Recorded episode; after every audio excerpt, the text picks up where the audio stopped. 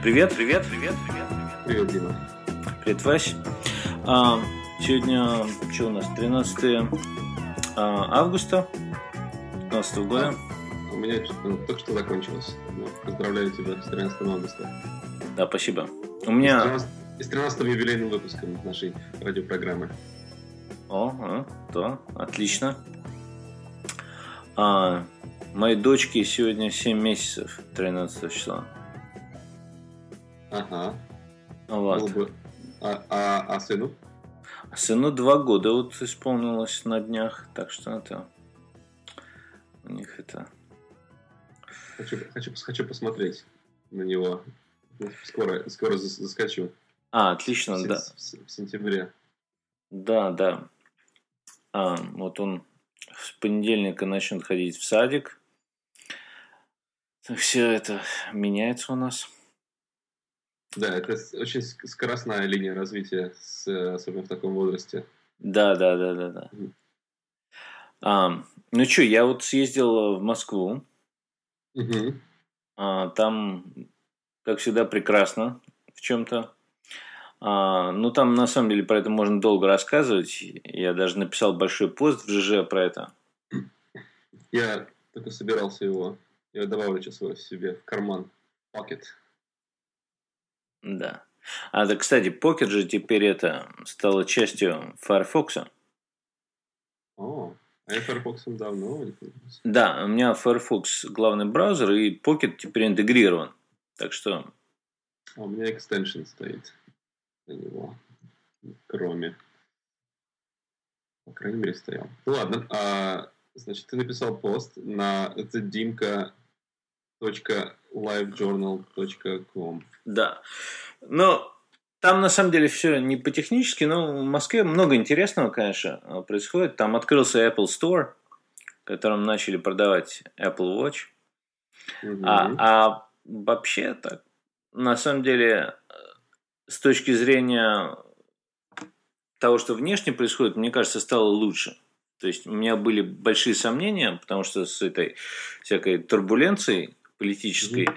что я приеду, там как-то так совсем неспокойно будет. По крайней мере, может, потому что лето, но в целом, как бы, там, если отбросить все нюансы, в целом, я считаю, становится, по крайней мере, для стороннего взгляда становится лучше. Хотя все друзья жалуются, все говорят, блин, сейчас уже стало хуже, а дальше вообще станет совсем плохо. И... Это такая, кажется, как такая привычка уже, мода такая, что ли. Ну, как бы, знаешь, прикольно, что на самом деле у всех есть аргументы, у всех совсем разные. И самое, конечно, заметное для меня было, что жаловались, что нету сыра какого-то там. И мне кажется, это совсем ерунда. Нету сыра. Как бы... Они развили, да, эту тему сильно очень. Да, то есть, видимо, это как-то заметно для них, об этом легко может говорить, но это не, мне кажется, это на самом деле вообще я бы не заметил. То есть, как бы, бывает, приходишь в магазин, чего-то нет, нет и нет. Раньше было, да. Можно пережить это, то есть, это не должно влиять на вообще общее настроение, как бы, мелочи жизни, скажем так. Там вместе с... Это как бы просто внешнее проявление, как я понимаю, более грандиозных каких-то их волнений. Просто... у меня такое складывается впечатление, что у тебя, как у гостя, более, так сказать, позитивное как-то на контрасте, да, ощущение от пребывания там, а местный уже не способны это видеть, потому что они как бы там закисли в этой теме и даже не рассматривают, что у них там на самом деле какие-то моменты гораздо более позитивные. Ты знаешь, на самом деле, что происходит, москвичи, в принципе, они как нью-йоркцы, они такие фанаты своего города, то есть они, mm-hmm. такая тема там, что город большой, перенаселен, там в него понаехали, но при этом самый лучший город и не без оснований. То есть, это очень сильно выраженная такая вещь. И, в принципе, они многие думают, что становится лучше. Ну, как бы, да, и нет, и нет. Ну, попробуй извлечь из своего мозга наблюдения, может быть, на основе этого поста, вещей, которые не видны внутренним жителям города, а которые ты заметил сразу, позитивные, негативные. Вот что у меня такая фишка была всегда, я же на самом деле до недавнего времени в Москву ездил постоянно, даже жил несколько лет же, и как бы, с одной стороны, уехал давно, потом так туда-сюда мотался, а тут был перерыв 4 года. И у меня всегда раньше, когда я приезжал, была самая большая фишка, что приезжал, а после западных стран, ну и восточных, на самом деле, вообще почти после большинства любых стран, очень трудно воспринимать реакцию людей в общественных пространствах. То есть, большой негатив. То есть, все как в битве какой-то, знаешь, они как это... Думают, что вокруг враги, там, вампиры, гоблины, предатели. Окружили. Да, окружили, они сейчас накинутся, они вот ждут подвох сейчас, там, обманут, надавят, морду набьют, там. Ну, как бы вот... Такая, даже когда просто в метро едешь, или в трамвае, там, все очень суровые, и в магазин заходишь, там, и это не только моя вещь, это как бы иностранцы подмечают, это как бы на Западе бурно обсуждается, даже среди тех, кто ездил в Россию, там, вот это такая вещь, бросается в глаза, и мне всегда занимало, там, 3 дня к этому привыкнуть, потом это все равно я это вижу, но уже так, на это уже перестаю остро реагировать, а сейчас я приехал, первый раз у меня такого эффекта не было. И для меня это было удивительно с приятной точки зрения. Как бы, мне кажется, что вот то ли поколения поменялись, то ли вообще общий прогресс, вот отхождение от совка повлиял. И мне кажется, это в целом очень позитивно. То есть, там политика, с которой кто-то доволен, недоволен, а это все временное, оно уйдет, а общее такое... Тенденция такая большая, что люди стали на улице не так агрессивно, по крайней мере, внешне выглядеть, это гораздо более важная вещь, которая останется. И она медленнее меняется, чем политическая, хотя там власть меняется в России не часто, да. Конечно, хотя чаще, чем в Китае. Но, да, или в Северной Корее, да. или на Кубе. Но при этом как бы, это довольно большое продвижение в прогрессивную сторону, потому что этого как раз долго и как бы, либеральная молодежь и вообще интеллигенция ожидала. Да? Ну, когда же у нас этот совок будет не прям в лицо, а вот как-то вот, по краям. А чтобы все-таки мы ориентировались уже на Европу, на Америку в каких-то там моментах, где ну, при всей нелюбви их, может быть, к Западу, они... съездят и все-таки думают, ну, как-то спокойно там все, нет такого подвоха, улыбаются даже, когда привыкаешь, да, но в России все время был какой-то шухер, и, ну, вообще, в нашем Союзе. Может, Прибалтика как-то немного там стала отходить быстрее, вот. В общем, ты наконец-то заметил, что это было именно в этот раз, да? Именно в этот раз. Угу. Ну, это, пожалуй, самое большое наблюдение. Все остальное, как бы, там много-много наблюдений, там, как бы, все, ну, вот. Но, исходя из точки зрения, там, технологий каких-то, мне было интересно, что вот сейчас, там, типа, подъем импортозамещения, может, что-то будет технически интересное с российских каких-то... будут подвижки, ничего нет вообще. То есть, в этом плане как бы какие-то даже стартапы появляются, ну, вроде как с программной точки зрения есть какой-то интерес, но если там, предположим, санкциями отрежут поставку какого-то высокотехнологического оборудования, там ни своих компьютеров не производится, ну, там, то есть, что-то собирается, может быть, какие-то мелочи, но опять-таки из не своих запчастей, а Йота, это очень интересно, на самом деле, Йота один из самых интересных, видимо, российских проектов технологических. Ну, то есть заходишь в магазин МТС, там не то чтобы там прям вот у нас главный телефон Йота, который мы толкаем, а остальные так тоже есть. Там как бы толкают Самсунги, LG, айфоны, и как бы Йота в лучшем случае один из многих, и то не везде есть.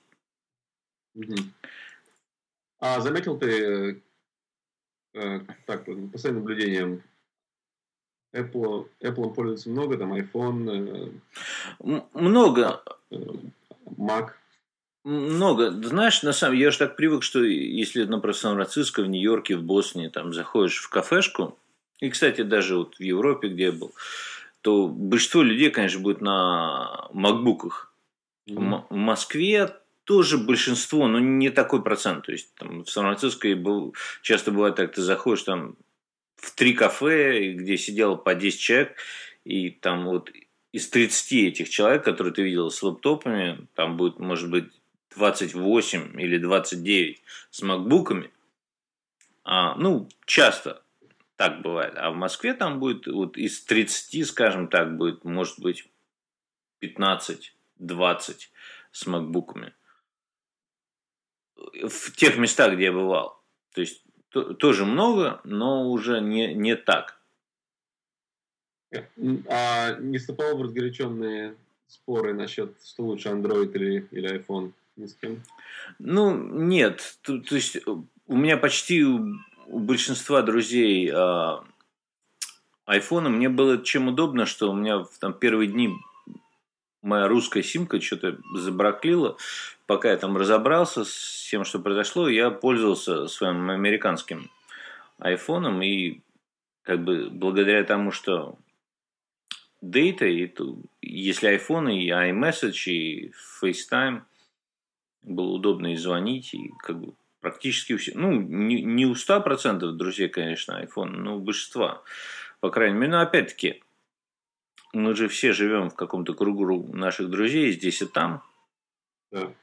И всегда трудно говорить об общей картине. То есть есть статистика, цифры какие-то. Но цифры, знаешь, это одно. Там Macintosh до сих пор, например, даже в Штатах там с трудом 10% перевалил. Но опять-таки... Да. Просто он заметнее, он на виду более. Даже, мне кажется, стигма какая-то есть. Народ стесняется с писюками сидеть в кафе. Я не думаю, что стесняется. Потому что если ты видишь часто писюк, он большой, тяжелый, и с ним не так удобно. То есть таких макбуков такого размера просто не существует, чтобы с ними было так неудобно ходить. То есть PC там тоже есть и маленькие, и тоненькие, но как бы это из общей массы. Я видел в Лос-Анджелесе одного дядьку, который притаскивал свой iMac. Экран, который, да, он iMac? Да. Вот, он его притаскивал в кафе в каждом магазине. Каждый день. Если он появлялся там на часок со своим MacBook'ом, иногда. Он все время там был. Все ставил, провод, клавиатура, мышка, наушники огромные. Там станцию свою устраивал, там пошел за кофе и погнал. Не знаю, что он там делал. Вот. А еще была история в новостях недавно. Такая маленькая история, но довольно-таки эпическая.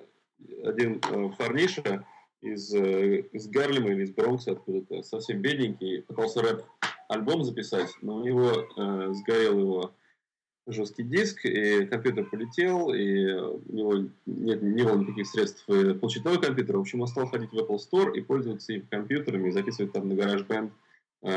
Причем все из голоса, все барабаны, все басы, и прямо там в Apple Store он там записывал. И сделал альбом. Его выкидывали оттуда охранники, говорили, что больше не приходил. Выдергивали флешку его прямо посередине его записи, потому что магазин закрывался.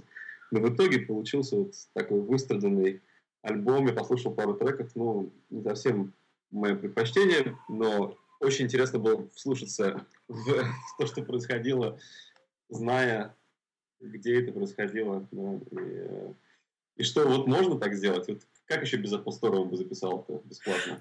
Ну, да, это офигенная история, на самом деле. Очень, очень нравится. Ну, вообще, я, кстати, вспомнил, когда Apple Stores открывались, и то, что там необычно было для магазинов, что там были компьютеры, можно приходить и делать все, что хочешь. Интернет есть, как бы быстрый, можно делать все, что хочешь. Там не ограничен доступ. И многие, когда я это рассказывал, что вот так-то, так-то можно, все говорили, так люди же будут приходить и пользоваться просто так. Я говорю, да, именно этого Apple хочет добиться, чтобы они просто приходили и пользовались просто так. Вот, как бы им не жалко. Да, и цена маркетинга такого, насколько низка для них. Пусть хоть они будут разбивать по компьютеру в месяц. Ну, как бы... Хоть в день даже, но все равно они покупают больше. Я был, когда в Лондоне, там огромный магазин, и там, на самом деле, когда я был, в этот день вышел новый MacBook, какой-то очередной, я уже не помню какой, и что произошло, огромное количество людей хотело попробовать, и при этом все равно какие-то школьники заходят и просто там открывают Snapchat, там чатаются, просто так. И там стоит очередь людей попробовать, и все равно как-то оно все нормально как-то разруливается, несмотря просто, когда становится слишком много людей, толпа желающих посмотреть, люди все равно как-то на психологическом уровне некомфортно себя чувствуют, это злоупотребляет этим, и очередь все-таки двигается. А когда, видимо, в обычные дни, то есть там попроще, если я там за день до этого, когда заходил, то намного, естественно, просто полно подростков днем, видимо, наши со школы выходят, и они сидят, пользуются, и в этом прелесть. То есть для них получается, что поколение, которое вот это растет, зайти и попользоваться Apple, каким-то компьютером от Apple, не проблема. То есть они знают, и вот этой преграды, которая вначале появилась, когда Apple только-только начинал открывать эти магазины, что многие говорили, ну как, мы все привыкли пользоваться PC, Mac'ом никто не знает, как пользоваться там. Они это перебороли. То есть сейчас как бы... Другие механизмы сдерживают, но уже не то, что там люди не знают, как это выглядит, что оно не будет работать там, или неудобно. То есть вот эти мифы для, по крайней мере, молодежи развеяны. То есть в городах, где есть Apple Stores, как бы молодое поколение от детей, буквально, которые вот сами могут гулять без присмотра родителей, для них это уже такая вполне естественная вещь, им абсолютно не страшно этим пользоваться. И, естественно, они хотят просить у своих родителей такие вещи. Ну, да, я понял. В детстве я ходил в центральный универмаг, и там был какой-то отдел с там, играми, дисками, компьютерными программами, там Doom гонялся. Там. Я просто, у меня не было другого выхода, там, другого доступа, вида доступа к таким делам. Я просто стоял там, прилипший к их стеклу там, на 2-3 часа, но я не мог ничего трогать. А сейчас... Пожалуйста, хоть там, да, засовывай флешку, приноси свое, если тебя они там не поймают в Apple Store, ты можешь, в принципе, выполнить какую-то очень, ну, любой сложности компьютерную задачу. Там еще, если бы они принтеры поставили, вообще бы там была бы халева. Но сейчас никому ни принтеры не нужны. И недавно я был в Samsung магазине, который находится на той же самой улице, на Принц-стрит, что и Apple Store. Вот. И я долгое время его обходил стороной, как бы так, из какой-то такой нерациональной неприязни.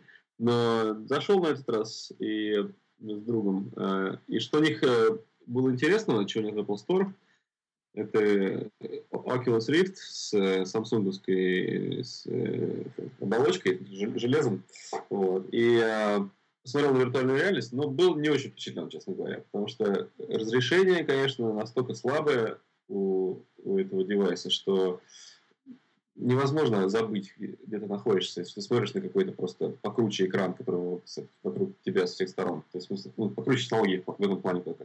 А в остальных, во всех смыслах, он очень слабенький. И вообще видно было самсунговские внимание к деталям, оно было очень заметно ниже. И параллель можно привести практически идентичную, с как Android, что-то Samsung копировали у Apple, но чтобы их не поймали, они немножечко там делали по-другому. Получалось, как правило, хуже. Этим занимались там и HP, и Dell, там, и все, когда они копировали там, у Apple или у кого-то там еще. Сделали точно так же, но чуть-чуть по-другому. Обычно это по-другому, оно не улучшает, а ухудшает. Да? И в этом тоже там как-то они... Униформы у них там какие-то клетчатые рубашки, их трудно отличить от обыкновенных покупателей. Вот. И ковры разноцветные какие-то везде. Там, и, значит, с виртуальной реальностью там у них как-то липучка отсохла, и у них подставка для наушников отваливалась, как бы по спине все время там била сидящих людей, вот, потому что проводом тянешь, она просто не зафрилась, а ты в очках находишься, не знаешь, что происходит, там бам, что-то, какая-то штука на спину железная. В Apple такого бы не было, я уверен. Вот. И этот обескураженный продавец такой говорит: надо починить, да, такой, что-то запарился, когда я ему сказал про это. Вот. Но это было на самом деле интересно с Oculus поиграть в виртуальную реальность. А во всех остальных смыслах, да, очень похоже на Apple Store. И, ну, в принципе, это будущее. Это шоурум, это вообще это такой мини-шоурум, это отличная тема. Да, да, и многие же делают, и Microsoft очень похожи на магазины. Но в целом, мне кажется, в розничной торговле будет, конечно, такое произойдет разделение. То есть будут мега большие магазины, которые либо чуть ли не складские, как Costco или там такого, как Home Depot, или вот в России есть там, не знаю, Оби, Метро, Ашан, там, не знаю, мега-супермаркеты, продуктовые, непродуктовые. Гипермаркеты. Да, ну, даже они такие, знаешь, это полускладское, на самом деле, почти ну, как да. Склад самовывоза, где люди... Оптовая база. Да, оптовая база, где ты просто заходишь. И, да.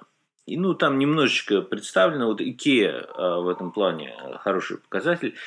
Но IKEA это все-таки она уникальна тем, что это одна фирма и производитель, и продавец, и дизайнер, и все. Но другая как бы крыло это вот бутики, когда сам производитель показывает магазин, ему не обязательно даже иметь прибыль в этом магазине, ему важно показать, чтобы люди могли прийти и пощупать. Потому что если у них нет таких магазинов, все продается только онлайн, то у людей нет возможности прийти пощупать, они идут к конкуренту, где они могут прийти пощупать и все-таки купить конкурента из-за этого. Даже если с убытком в этот шоурум, потому что все равно большая часть будет покупать онлайн, ну, в будущем. Но пока все равно, как бы не казалось, что все оно виртуализировалось, все там все на Амазоне покупают, все равно вот эти. Кстати, Амазон, когда они выпустили свой Fire Phone, они по Нью-Йорку расставили точки, где такой у них был мини-такой шоурум. Не то, что там был такой столб, такая как бы тумба. Uh-huh. И вокруг нее там, можно было там, посмотреть на информацию, какой-то там текст. И поставки для телефонов стояли. И стояло там пару человек, которые зазывали людей прямо так активно. Там, эй, там, дорогой, там, посмотри, новый телефон. Там, тут у него какой-то там трехмерное, там, что-то можно там... Можно любую вещь купить, на которую ты направишь камеру. Вот. Но мы, как знаем, далеко у них это не ушло. Но вот тоже попытка была такая, именно в руки людям вставить. Видимо, эксперимент такой у них был, что вот смотри. Но даже это не помогло. Ну, Amazon при этом... Я вот, кстати, сейчас ездил же, когда в самолете читал, у меня есть новый Kindle Whisper. И... Просто прекрасно, мне нравится. Он с подсветкой экрана, там шикарное разрешение, 300 точек на дюйм. То есть, там, отлично, он маленький, легенький, с тактильный этот экран, там вот эти кнопочки есть. Переключать они, на самом деле, вот аналогично, как у Apple сделано. То есть, ты нажимаешь, оно назад тебе немножечко вибрирует, что ты понимаешь, что ты кнопку нажал или не нажал, но она приятно так сделана. То есть, вот в андроидовский, у меня есть телефон андроидовский, LG, вот там невозможно отключить, чтобы, когда ты печатаешь, чтобы не вибрировала, и как бы там неприятно, а на Kindle приятно. И мне очень нравится пользоваться. Ну, ты бы горячо мне посоветовал взять такой Kindle, потому что я читаю на iPad все. Ну, у меня как бы с собой то и другое, но если есть возможность, Kindle просто намного приятнее читать. Там немножечко, там, конечно, маленький экран, но чисто книжки художественные или какие-нибудь там техническую даже литературу на нем читать в разы приятнее, и там батарейки надолго хватает. То есть он у меня лежал в сумке всю поездку, его ни разу не надо было заряжать, и в самолете и туда и обратно, и как бы это большая вещь, он просто все время лежит. Он... У меня был постарее модель Kindle, но как бы я ее отдал потом кому-то в подарок, потому что в итоге отмер у меня он как девайс. Я ну, не был, не очень подсветки не было, он не Paperwhite был. И, да.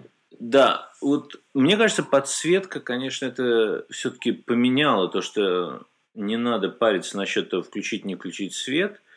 Это сразу делает устройство более удобным.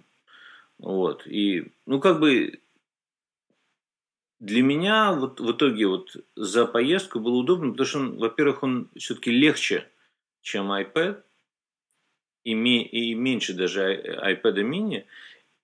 И когда он лежит в сумке, это как бы вообще не влияет на как бы вес.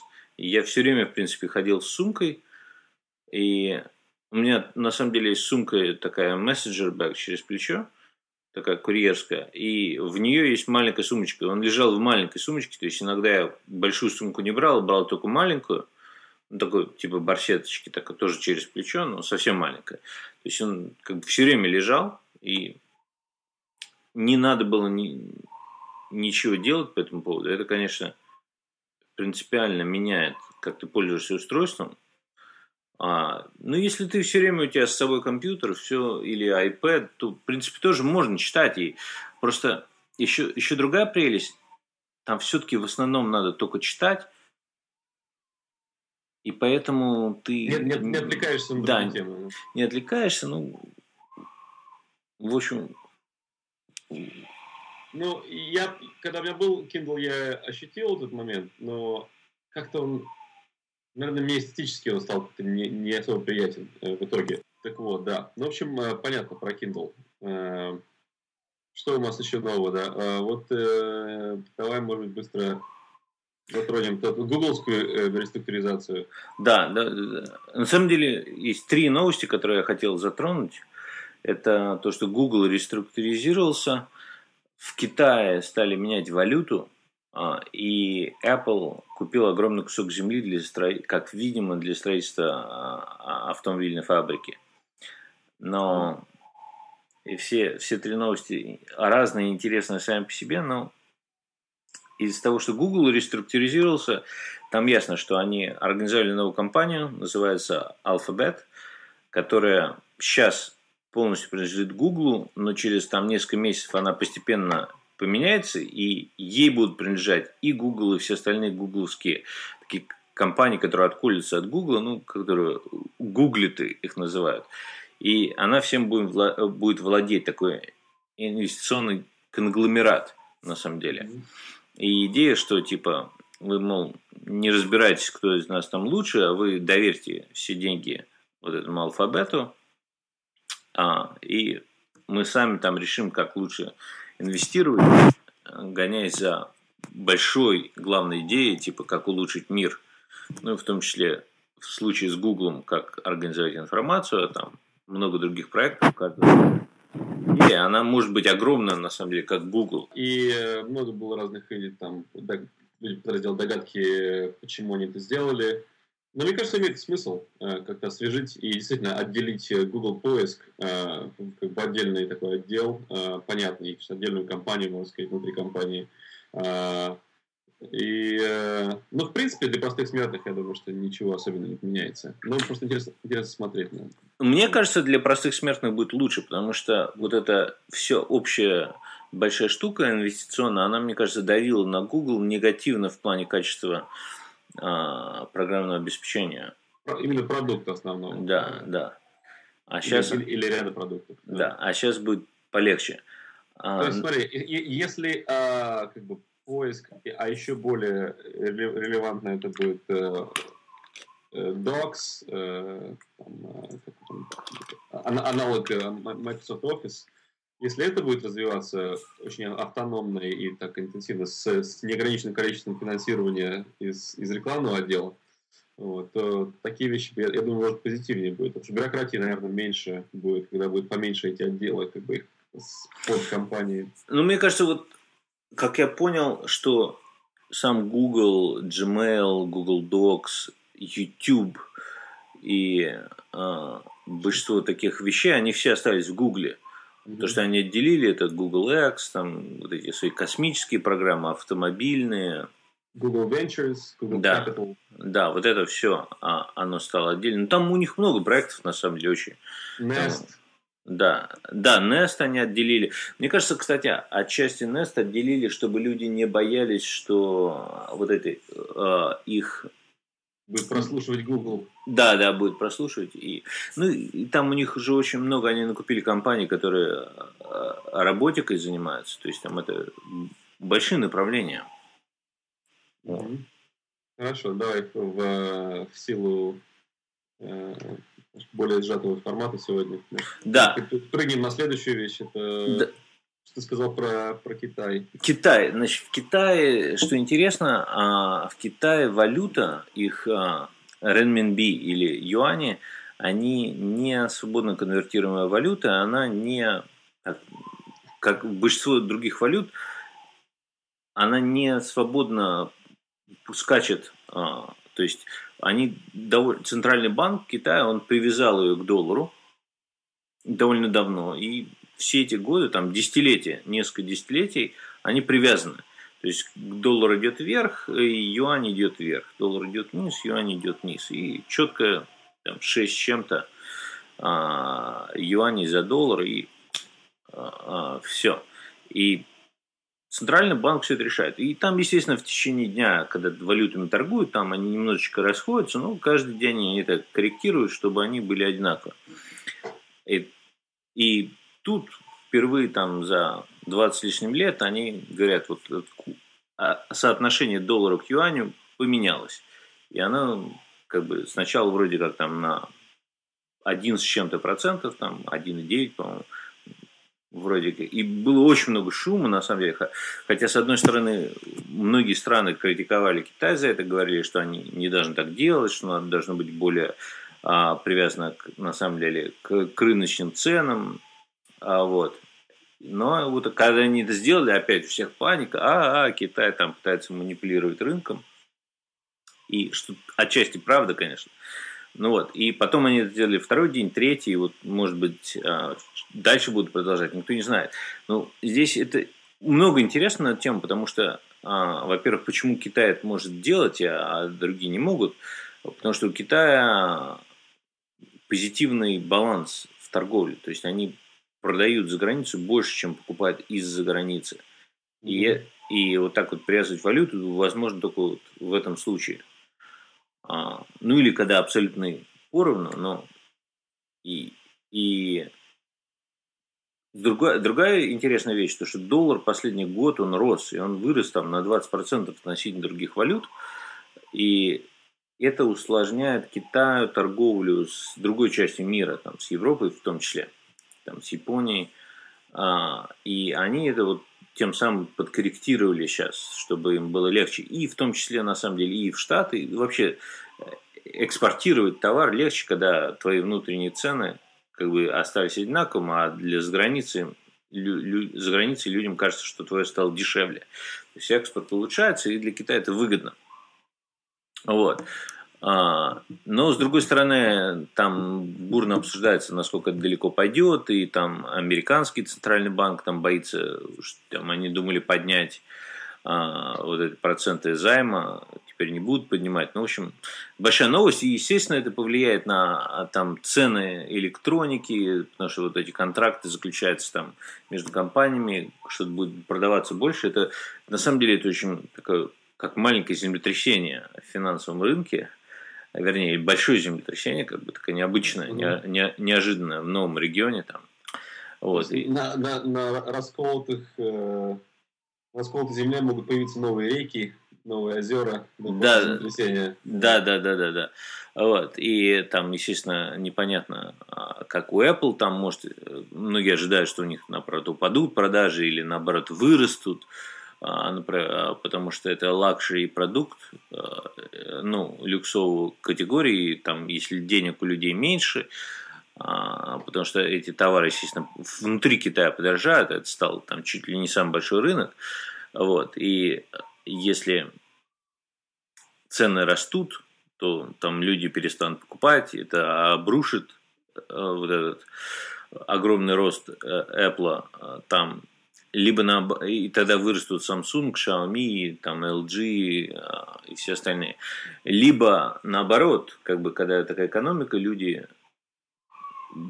Вот этот люксовый рынок не так подвержен этому, ну, как бы интересно, на самом деле, просто, то есть, это точно приведет к каким-то изменениям, просто вот эта точка, от которой надо будет замечать, что же начало происходить, и на будущее посмотреть, то есть, сейчас мы только видим начало, а что произойдет дальше, неизвестно, но, тем не менее, это интересная новость, мне кажется.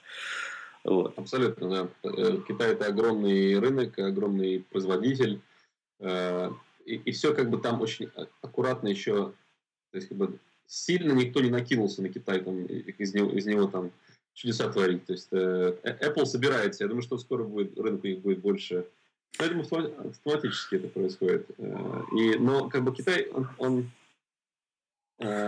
такой тихо-тихо-тихо, а потом происходит такой мощный бум такой, когда подхватывает миллионы, там, сотни миллионов людей. Какие-то вещи. Вот. Ну, мне кажется, Apple на самом деле не пустил на самотек. Они там открыли огромное количество магазинов. У них есть целый огромный такой отдел, который занимается Китаем, в том числе в операционной системе, во многих программах есть особый функционал, который только для Китая существует. Угу. И, то есть они этим как бы очень активно занимаются. Мне кажется, я не знаю, насколько Samsung и Microsoft этим занимается. Вот так чисто. Они туда придут сразу, как так увидят, что у Apple какой-то уже возникает какой-то успех. Ну, Samsung там давно есть, и Microsoft, естественно, они все эти есть, все компании. Google немножечко ушел из Китая, потому что их был скандал такой. Да, скандал был. Ну, там, естественно, большая часть товаров все равно андроидовские, китайские, но там такой андроид, который не официальный гугловский. И... Ну да, я как-то поигрался с Мифом, Xiaomi, и он милейший на самом деле, дизайнеры у них там очень даже неплохие, приятнее Samsung интерфейс, но это какой-то обрезанный Android непонятный. Вот. Ну, там у них много разных андроидов есть в Китае, а если там половина телефонов продается вообще какие-то самопальные ответвления от андроида. Вот, который только для Китая, сами кто-то когда-то сделал, какие-то обновляются, не обновляются, потому что там, если это супербюджетный телефон, людям вообще не очень интересно, какая там последняя, насколько это последняя версия, главное, чтобы как-то она работала. Угу. И производители вот эти, они просто сделали свои ветви, чтобы никому ничем не быть обязанным, и они, конечно, отстали, там, кривые, горбатые, но...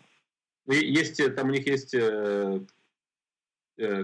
детали айфона, копии там заводского там оттиска, а внутри стоит Android, которого там Springboard, как iOS. Да. Чтобы его выдать, можно положить на стол, он выглядел один в один, как айфон. Там локскрин, там все дела. А внутри андроидские приложения. Там. А раньше вообще на Java такое писали. Я видел телефон, который был под iPhone закошен. Но вообще ни одного приложения поставить было нельзя, потому что он просто был на вид сделан. И там, естественно, шрифт неправильный, там очень низкое там, внимание к деталям. Но в целом попытка явная, да, сделать. А там еще две симки, там, естественно, может, батарейку можно менять. Там, да. Передняя вспышка какая-нибудь там, значит. Я видел такой пару лет назад, я был в Минске, и там у меня у друга был такой телефон. Было смешно, конечно. И он, во-первых, он стоил очень дешево, он стоил $150. Тоже деньги. Xiaomi можно купить за 100. Ну, тогда еще Xiaomi не появилось, но... Ну, конечно, да. Ну, разумно, да, чтобы так поиграться. Ну, хорошо, а третья новость, это Apple купил огромный кусок земли в Сан-Хозе. То есть, это довольно так город, то есть, это в городской черте. Это город крупнее размером, чем близлежащий Сан-Франциско. Ну, он с измеримым размером, то есть они по... Там больше миллиона людей, а в Сан-Франциско, по-моему, 800 тысяч официально. Да, ну, как бы там... В общем, это такой значительный город, в котором живет много айтишников. И... Да, он дешевле, чем Сан-Франциско город, и он ближе, чем Сан-Франциско к Купертино. И, ну, тем не менее, вот, и Apple купил большой кусок земли за $138 миллионов. И на этом куске земли, естественно, никто не знает, что они собираются строить, потому что Apple покупает, они арендуют офисы, скупают землю. Если приезжаешь в Купертино, там вообще такое впечатление, что они весь город захватили. То есть, ты едешь, везде их, у них явно не хватает вот их офисного пространства. Mm-hmm. И везде у них эти офисы, и в Купертино, в прилегающих городах, вот Сан-Франциско, на второй улице они открыли, там, где раньше было здание Синет, если ты помнишь, там вот... Нет, это, по-моему, вторая и Фолсом. Да, между Фолсом и Хавард. Хавард, да, я там проходил много раз, да. Вот, такое модерновое здание, вот, и Apple тоже там его сейчас будет занимать, то есть... У них много-много зданий, тут большой кусок земли. Можно предположить, что как бы для офиса, но спекуляция происходит в том, что они собираются строить фабрику. Потому что это примерно как раз по площади соизмеримо с фабрикой Tesla во Фремонте, которая тоже не так далеко от здесь местных Сан-Франциско и Сан-Хозе. И вот эту фабрику Tesla купила, кстати, там был Toyota и General Motors, и там у них что-то они собирались делать совместное предприятие, которое не получилось, и Tesla просто по супер-супер дешевке купила и как-то переделала в свою, у них же там роботизированная фабрика, вот как-то сделали, и оно работает. Apple, конечно, может полностью с нуля построить там еще круче фабрику и начать делать свои автомобили, про что много, конечно, пока никто точно не сказал, что Apple, да, делает автомобили, но много таких косвенных данных о том, что они их будут делать, которые не просто там слухи или какие-то там спекуляции, это уже более конкретно, как, например, там какие-то высокопоставленные Apple руководители там могут говорить, что это Стив Вильямс, по-моему, сказал, что ultimate mobile device, то есть самое идеальное мобильное устройство, это вот автомобиль. И что... Ну и плюс они наняли уже кучу всяких... людей. Уже переманили у Tesla, насколько я слышал. Ну, не только у Tesla, там у всех. Там и у Chevrolet, и там у BMW. Там, то есть, много людей нанято, там они этим активно занимаются. И Стив Джобс еще при жизни, там, в своих старых интервью говорил, что очень хотел сделать автомобиль. И Джонатан Айв... Конечно же, большой фанат автомобилей тоже. Вот он как бы там много всего этого вокруг крутится. И можно представить, почему автомобиль был бы... То есть, было бы интересно Apple сделать. То есть, если верить словам Тим Кука и ранее Стив Джобса, что они хотят участвовать только в тех новых проектах, где они чувствуют, что они могут дать что-то принципиально новое для мира. Mm-hmm. И я думаю, что они уверены, что они могут автомобильную индустрию улучшить. И всем бы было очень интересно. Да. На это развитие. Здесь, естественно, на самом деле, сразу возникает аргумент про Теслу. Потому что многие считают, что Тесла это как бы в автомобильной индустрии это Apple да, то есть они уже очень супер инновационные, они там занимают маленькую нишу, но те, кто их покупает, им как бы плевать, что их мало, и там все они делают не так, как все, то есть пытаются думать иначе, у них даже есть харизматичный лидер, как у Apple там был, и все в этом плане как бы похоже, но мне кажется, что чего сейчас во всей автомобильной индустрии не хватает, это действительно классного дизайна. То есть, если отбросить даже технические инновации, которых там огромное количество может быть, и, естественно, там пройдет на самом деле несколько лет и появится больше вот этих автомобилей, которые сами ездят, автономное вождение, и мы будем там, я не уверен, вот мои дети вырастут, они будут там вообще, будут ли они уметь водить автомобиль? То есть не, да. Там через 15-20 лет. Как я сказал такую шутку, если бы user experience дизайнеру дали машину улучшить, то он бы урубливал бы спрятать, пока ключ не засунет зажигание или пока там не заведется мотор.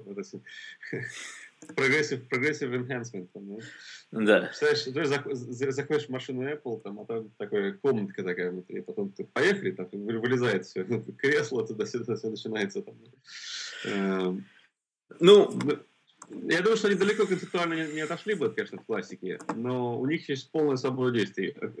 Супер мощь и вес бренда, все будут смотреть там, вообще там вылупив глаза на любые какие-то там утечки, информации, а уже не говоря уже о первых прототипах, будет много критики, из-за этого будет еще больше внимания. И я думаю, что как минимум можно получить удовольствие от смотреть за развитием событий. Но всегда, естественно, Apple очень секретный, они никогда не хотят выдавать ничего ранней информации. Там, скажем, Google там будет уже кормить людей какими-то вещами, там, пока что-то делают, а Apple не делает. Ну, посмотрим, что-то по-другому может быть. Никогда мы не ждали так машину новую, как с Apple, мне кажется. Да, вообще, мне кажется, это супер интересно, потому что вот эта автомобильная индустрия, она сейчас спозиционирована так, чтобы пришли вот эти мега богатые компании, как Apple, Google, сейчас Uber, там, возможно, Microsoft, и просто захватили, как бы, так же, как Uber, захватывает такси-индустрию. То есть, деньги у них есть, экспертиза во многих вещах есть, смелость есть, и, как бы, может действительно прийти огромные изменения. Вот они придут, и все поменяется. Это супер интересно, конечно.